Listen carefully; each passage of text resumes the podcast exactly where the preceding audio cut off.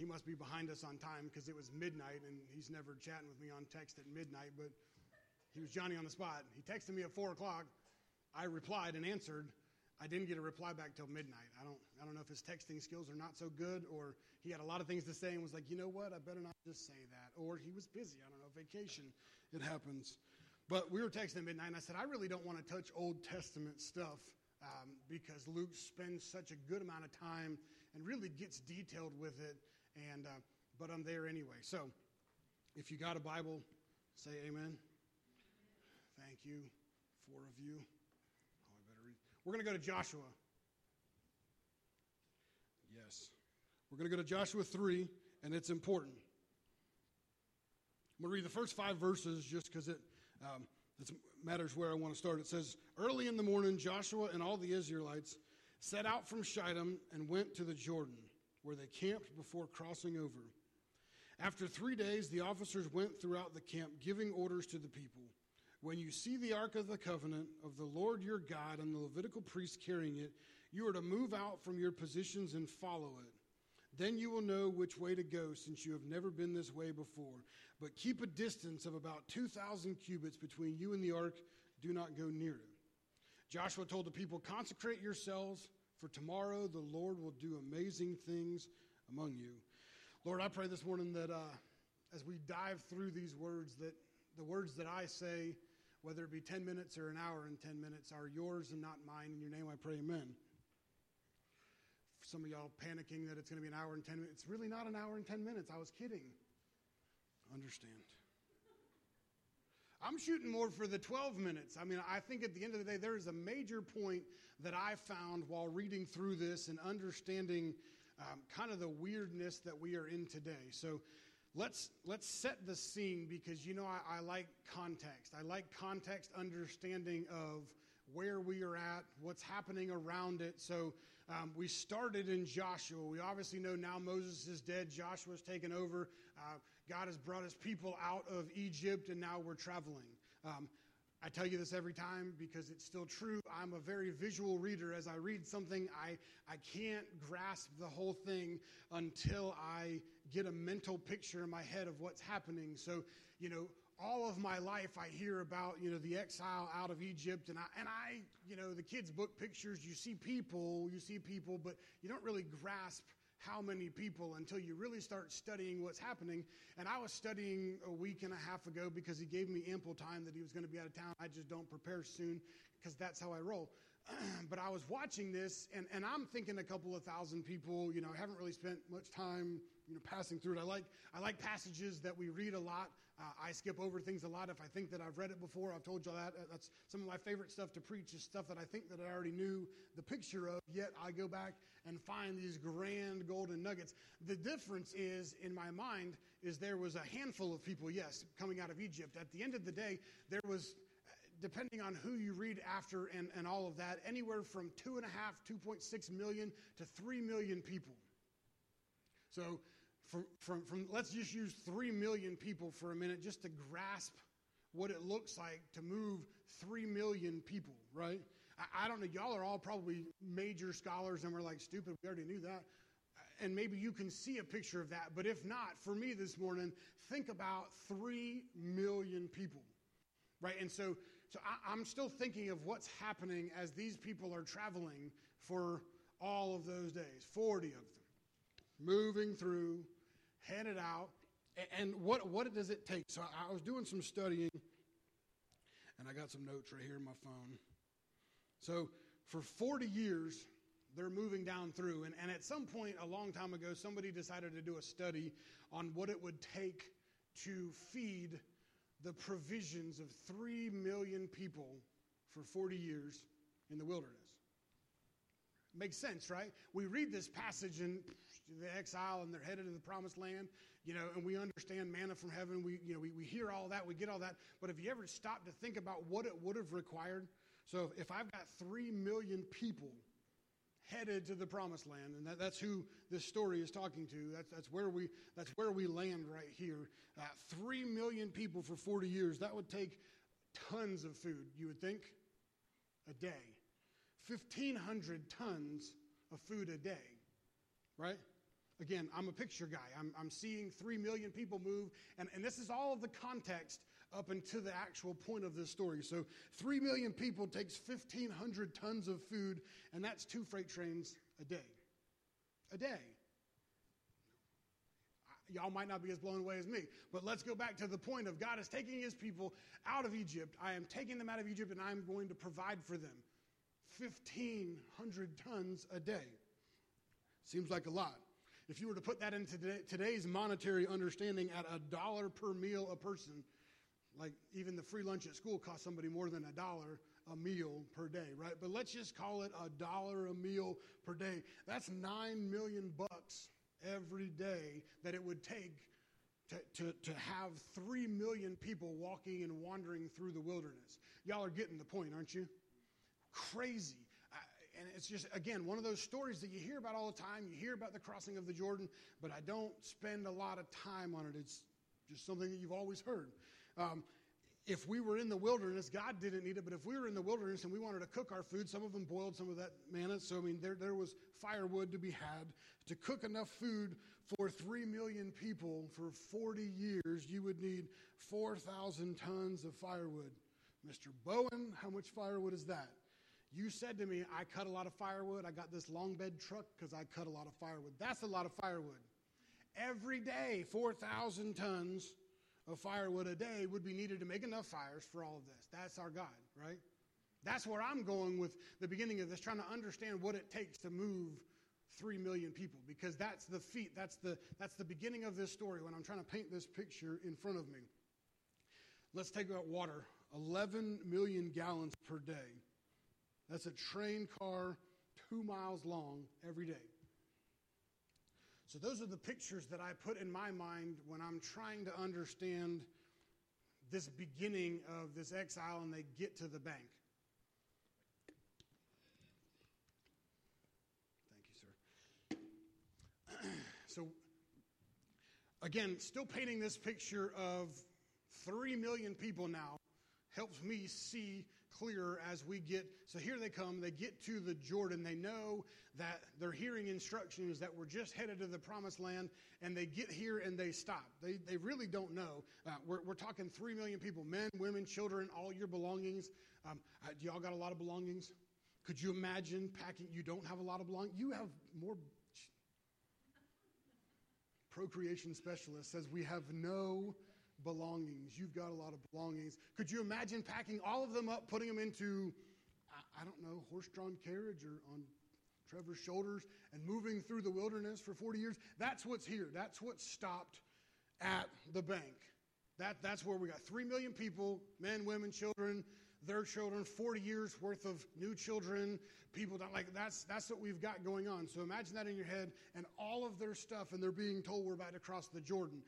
If any of you guys have been to the Jordan lately, it's only about 100 yards wide now.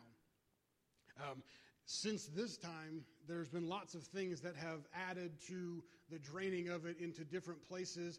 But at the time, it would have probably only been about 300 yards wide.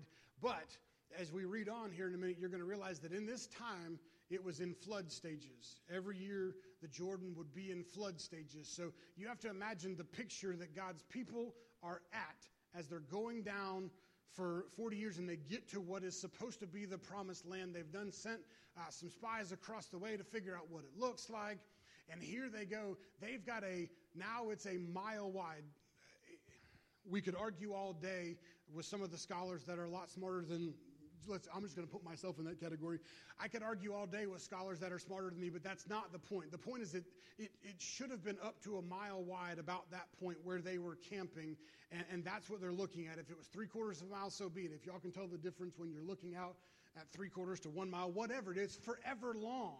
Okay, so that is the stage. That's the scene that I see in my mind as three million people stop. The problem is, is what happens when the Kanawha or the Elk Rivers in flood stages. All the stuff that is not normally underground or not normally underwater is now underwater, correct? So that first whole lot of it is mud, muck, briars. These are all the things that are going through the people's mind. And I promise you, by like 1.30, there will be a point to this whole entire thing. Some of y'all got that. See, I, I appreciate that. It won't be 1.30. I didn't have breakfast, and I'm this SoulCon challenge is not cool for you. You don't eat breakfast. It's not nice. But so that's what these people are facing. They see this mile wide river. It's not just the fact that I've got to get my wife, my kids, my dog, all my stuff all across the river. I have a one mile wide river that is not normally a mile wide. So I've got trees, briars, bushes, whatever, all before I can even get to the swimming part of the river. That's what they're seeing. So I've painted that picture. Why I get to that is we've got to understand the supply and the provision from God. God wasn't worried about that. You know as well as I do, God provided manna from heaven that sustained all of their needs. Right? Amen? So through all of that time, they didn't have any for tomorrow, except for on the day before the Sabbath, they got a little extra. But they didn't have enough for tomorrow. They gathered what they needed, they took care of it, and tomorrow God provided again, right? As long as we are understanding that. Uh, Deuteronomy 8 talks about that their, their, their garments never wore out, their sandals never wore out. Um, how many y'all bought kids' shoes recently? Okay. Y'all should not try it. Thank you for the two in the back, um, and y'all too. Uh, but kids' shoes are crazy. Like Matthew can get a new set of shoes that cost 50 or 60 bucks because they say Nike on the side and give it three days. Those bad boys don't look brand new anymore. And I never thought I'd be that dad. We'd be like, no, don't. We're going outside, bro, but don't wear those shoes. Like, those hurt my pockets and they look nice, but you're like, Tucker likes to, Tucker likes to walk and go, down the asphalt while we're walking. I'm like, don't do that. But he doesn't, he doesn't get it. He didn't spend the $60 on cool looking orange Nikes. Dad's the stupid one. Anyway, uh, where was I at? Deuteronomy says that their garments didn't wear out, that their shoes didn't wear out. I guarantee you these boots right here will wear out before 40 years is over. Not just because I'm heavy, but because they just ain't made to go 40 years. That's not nice. You're supposed to be my wife. so here is the point and, and uh, listen, some of y'all might have had your favorite jeans that you've still had for 40 years. Y'all are like, yes, I do. But you ain't worn for 40 years, I guarantee you that. Amen? They wear out. We don't, there's nothing made to last 40 years anymore, but these people located through the wilderness, that's good. So here's my point. These people are walking into the unknown. Would you agree with that? They get to the bank, there's three million of them, and they know that we're supposed to go over there because over there is the promised land that we're supposed to be getting to. Because really, if you read through that whole entire story, they're kind of tired of eating the manna. They, they, they like the provision, they understand it, but at least back in Egypt, they got good stuff. So they're kind of frustrated, and it's unknown, right? So here I'm going to start to make my point. That's where I think we are today. I don't see normalcy. I've probably never seen normalcy. I see the look in your face, honey. I walked right into that one. I don't know normalcy, but I think as a society, we cannot sit here and say that we are living in normal times. Can you? Can you say that we have no idea what the next six months looks like? We have no idea what the new normal looks like, right? We don't know if that's half this digital, half y'all people. We shift, we sit on the front yard. Who, who knows, right? So, so I'm thinking unknown.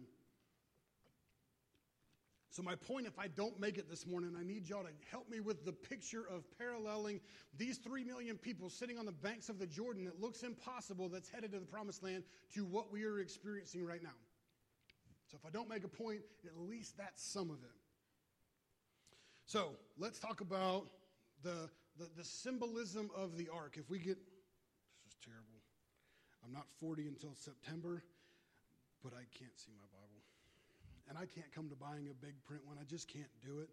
Um, so let's talk about the symbolism of the ark. If you don't understand the Ark of the Covenant um, or haven't really studied much, I implore you to. You can listen to me talk about it, but man, if you just I don't care if you start at Google and understand what the Ark of the Covenant, because we're talking Old Testament times here. We're talking pre Jesus times. We have a whole different understanding of what's happening, but there is all kinds of good correlation. So let's talk verse 3 and 4. 3 and 4 says, I can't find it. Giving orders to the people when you see the Ark of the Covenant of the Lord your God and the Levitical priests carrying it, you are to move out from your positions and follow it.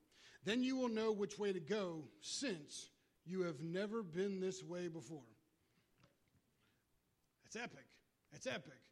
you have never been this way before is something to stop and think about for a minute. So, so how do I continue taking this Old Testament passage and make it wonderful again? We have to understand what the Ark of the Covenant meant to those people in that day is just like the Holy Spirit to us today. Amen?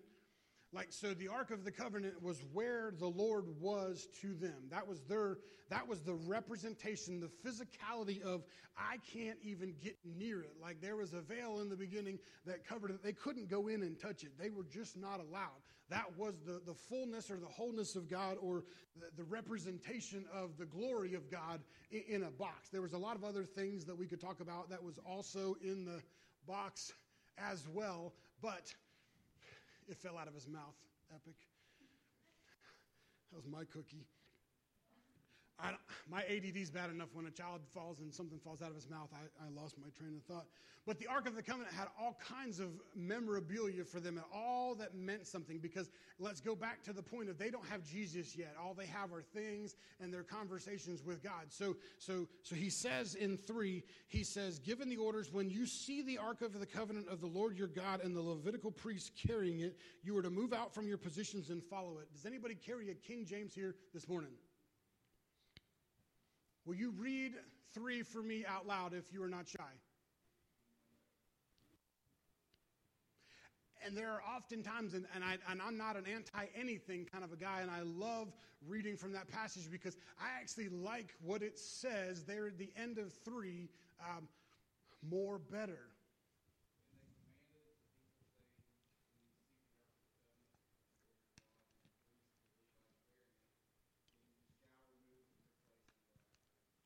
Yes. So I don't know about you, but when somebody uh, yells, go after it, get after it versus, versus go follow it, go follow it feels to me like I'm just going to go there it went. So there we go. I love the feeling of that King James understanding that says go after it. I, in my mind, and, and, and again, this could be me, but when somebody says go after it, that doesn't seem like just with a whim. I, and, and I don't know, but I, I get excited over listening to uh, that King James version using those words. And maybe it's just because somebody said in my life, get after it, whatever. But it seems like there is much more of a charge. As Joshua says, when you see this go by and it gets out so far, get after it. I think that's a good moving charge to follow. So let's understand that the, the Ark of the Covenant is the Spirit of the Lord that, that lives within us now right? So continue to help me stay moderately on focus because I'm, I'm not, not good with that. Um, but where the Spirit of the Lord is, there is what? Freedom. I think that is phenomenal. So if I'm still figuring this out today as Joshua is telling these people that stand by for a minute. We're going to go to this place that you see is impossible. You need to wait for the Ark of the Covenant to come by you, the Spirit of the Lord to come by you, and then you go after it. That's in that freedom. That, that's in that understanding that there should be nothing happening in today's time when you are trying to figure out how to move forward in this massive unknown.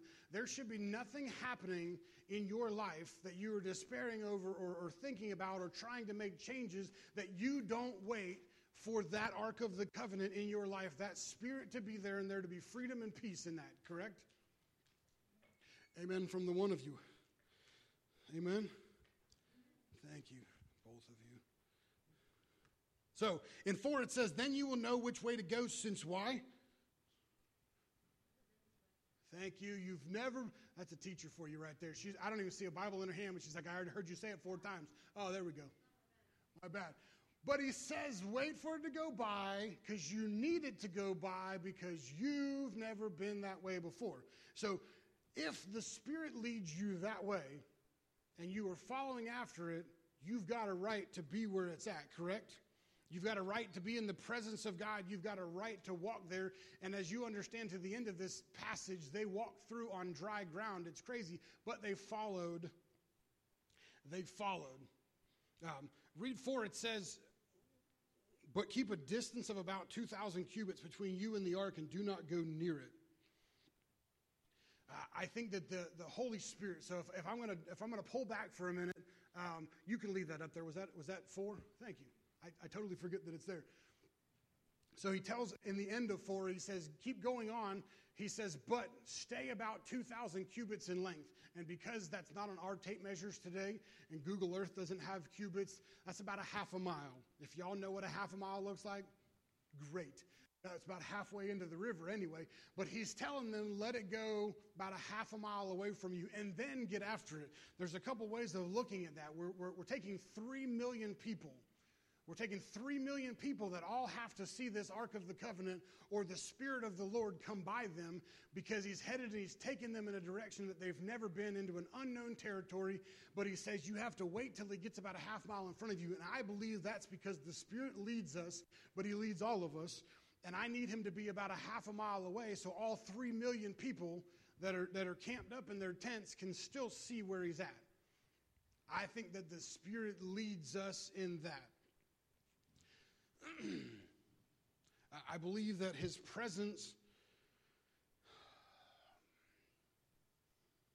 there's a tangible nature to the presence of the Holy Spirit. Do you agree with that? Uh, we've all been in places, we've all been in.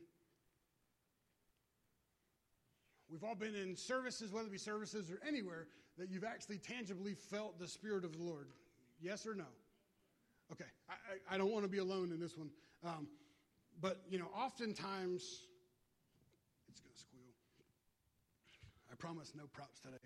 And this isn't an actual prop.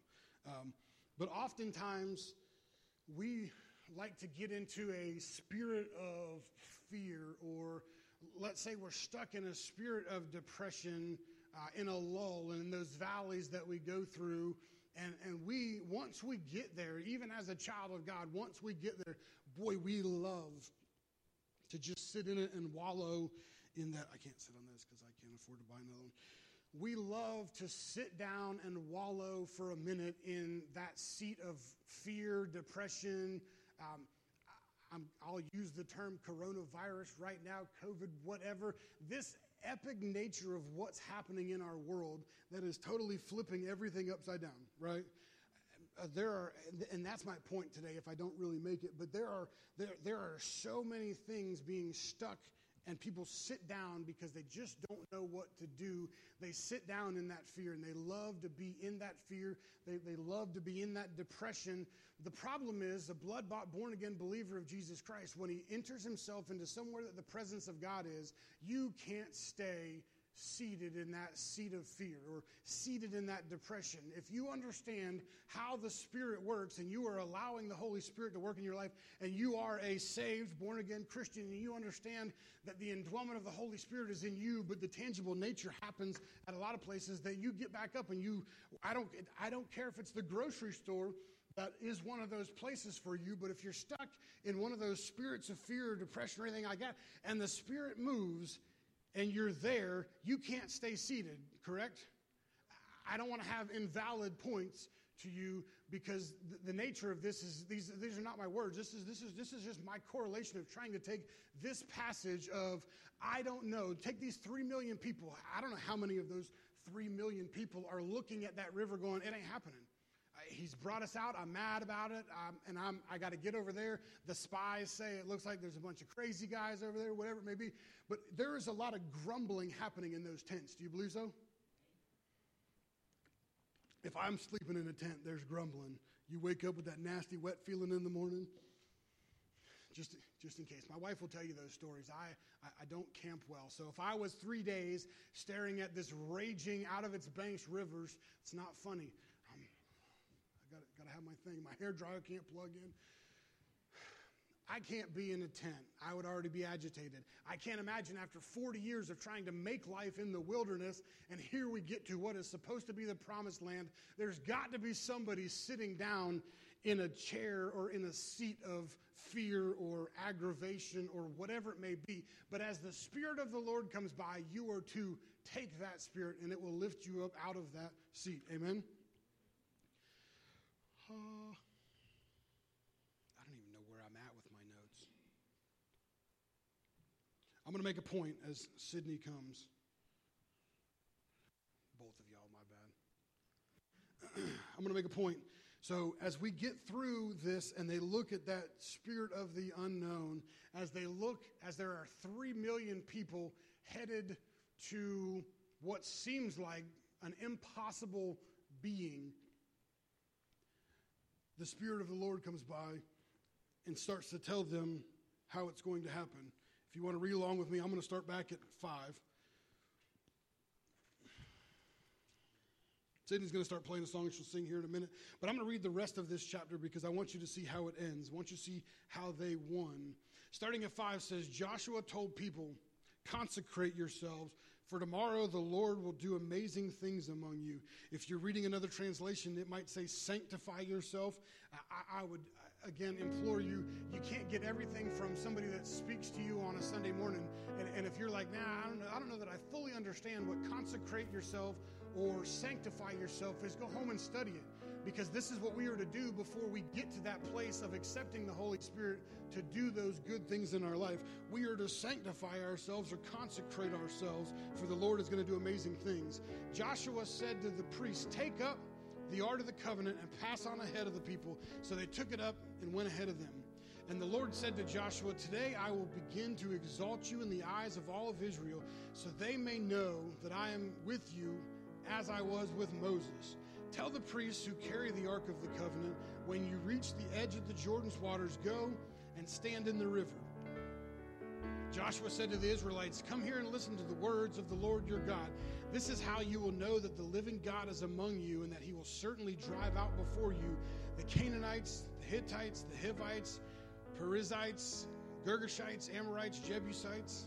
See, the ark of the covenant of the Lord of all the earth will go into the Jordan ahead of you. That's that spirit of the Lord going where we are going, but he goes in front of us and we're going to get after it. We're going to follow him. Now then, choose 12 men from the tribes of Israel, one from each tribe. As soon as the priests who carry the ark of the Lord, the Lord of all the earth, set foot in the Jordan, its waters flowing downstream will be cut off and stand up to a heap. So when the people broke camp across the Jordan, the priests carrying the Ark of the Covenant went ahead of them. Now the Jordan is at flood stage all during harvest. Yet as soon as the priests who carried the ark reached the Jordan and their feet, just their feet touched the water's edge, the water from upstream stopped flowing. It piled up in a heap in the great distance away at a town called Adam in the vicinity of Zarethan, while the water flowing down to the sea of the Arabah, which is the Dead Sea, was completely cut off. So the people crossed over, and this is the point. So the people crossed over opposite Jericho. The priests who carried the Ark of the Covenant of the Lord stopped in the middle of the Jordan and stood on dry ground, while all Israel, passing to the whole nation, had completed crossing on dry ground. Think of that a mile wide of mud, thick briars, you name it. They walked all of their stuff on dry ground. Still, I just want you to have those pictures because that's the God that we serve. That's the God that we enter our battles with. That's the God that we start these unknown times with. And that's the God that we said at one point in life, I surrender all to you. So I'm willing to do what the Lord says.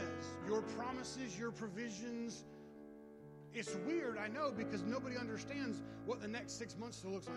So the song that she's going to sing, you might not have ever heard it. So I, I would like you to spend the next three or four minutes thinking about and having a, one-on-one conversation with the Lord about your salvation experience. I, I don't care if you know the time, the day, the hour, it doesn't matter. You just know that it is, that it is, and that it's true. And you go back to the beginning of that and, and realize what you promised to God and what He promised to you. Okay? And I want you to think about that because one of two things is going to happen. You're going to like it, you're going to get back to that place and say, I surrendered all and I gave it up. So I'm ready to follow you to wherever. And then I want you to go to right now. Everybody has a little bit of apprehension or drama in dealing with what's happening in the future. And what the Lord is telling you is right for your life might not exactly be what's right for my life.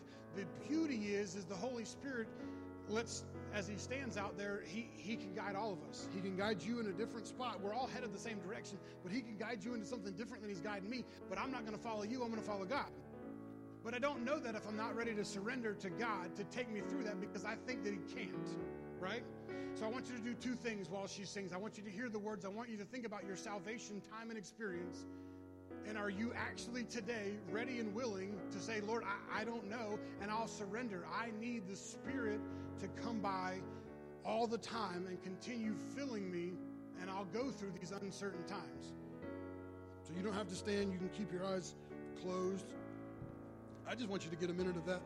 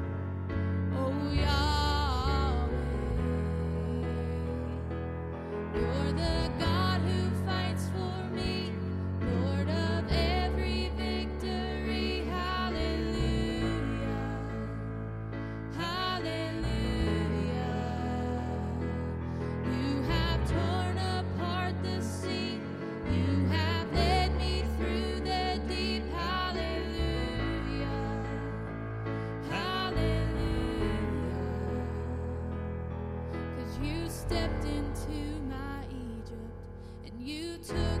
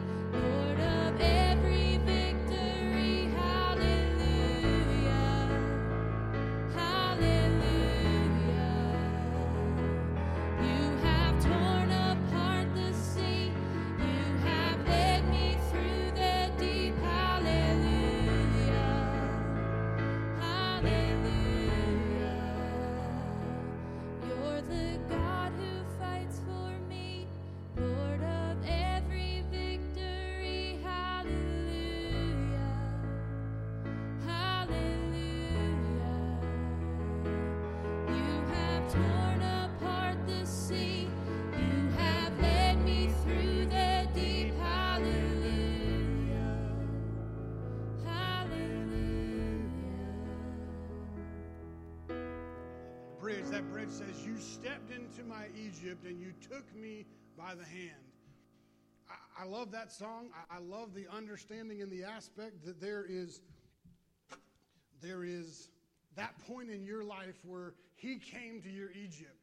He came to your Old Testament understanding of your old way. He came to it and he picked you up and took you out and he's headed you into the promised land. Amen. We've all got into those sort of things. So if I'm going to wrap up my point, this morning as I force you guys to set yourselves on the bank of the Jordan River in uncomfortable situations, looking forward into what is seems to be the unforeseen next six months, year, or the entire new normal. what is it? How do those people react? They had to be satisfied. Those people ultimately were satisfied. We have to be satisfied in what's happening in the world because if we are claiming to be a Christian, we have to be satisfied in what God said He's going to do. So those people should be thankful for the promise of God, the presence of God, and the provision of God. Same thing that we should be super thankful for today. Amen. The promise of God we all know because we said yes to it when we said, I surrender all, and I will take all of those promises that you are promising me if I surrender my life to you. Amen? The presence of God we are looking for at all times because that's that thing that we still need today to lead us forward, right? And the provision of God. This is the one that hurts the most because they were used to a certain amount of things and then they got manna for 40 years we turn sideways for you, sometimes I don't want to be stuck eating manna all the time. Sometimes we, we think what we need versus what we need. I know what I want, but God says, I, I have all of your needs covered. And boy, that might not look like it is. Today's times, that might not look and understand what we like. The comfort zone of the church for the last 50 years you can't lie. We've been pretty comfortable. We've not had any major obstacles. So that this morning is what we need to be. Is if we're going to uh, bring ourselves into why does this Old Testament story match what we are doing? We have got to be satisfied in all of that. We've got to understand that we've got to wait for the Holy Spirit, and that we've got nothing to worry about. One little picture that I like to tell you about that is Tucker, beautiful six-year-old that when he's not here, he is my absolute hellion. I love him to death. He's mine. But y'all are all like, he can't be mean. He's so cute. He is. At some point every night, he wakes up from his bed and he heads to my bed. It might be midnight, it might be four o'clock in the morning, doesn't matter.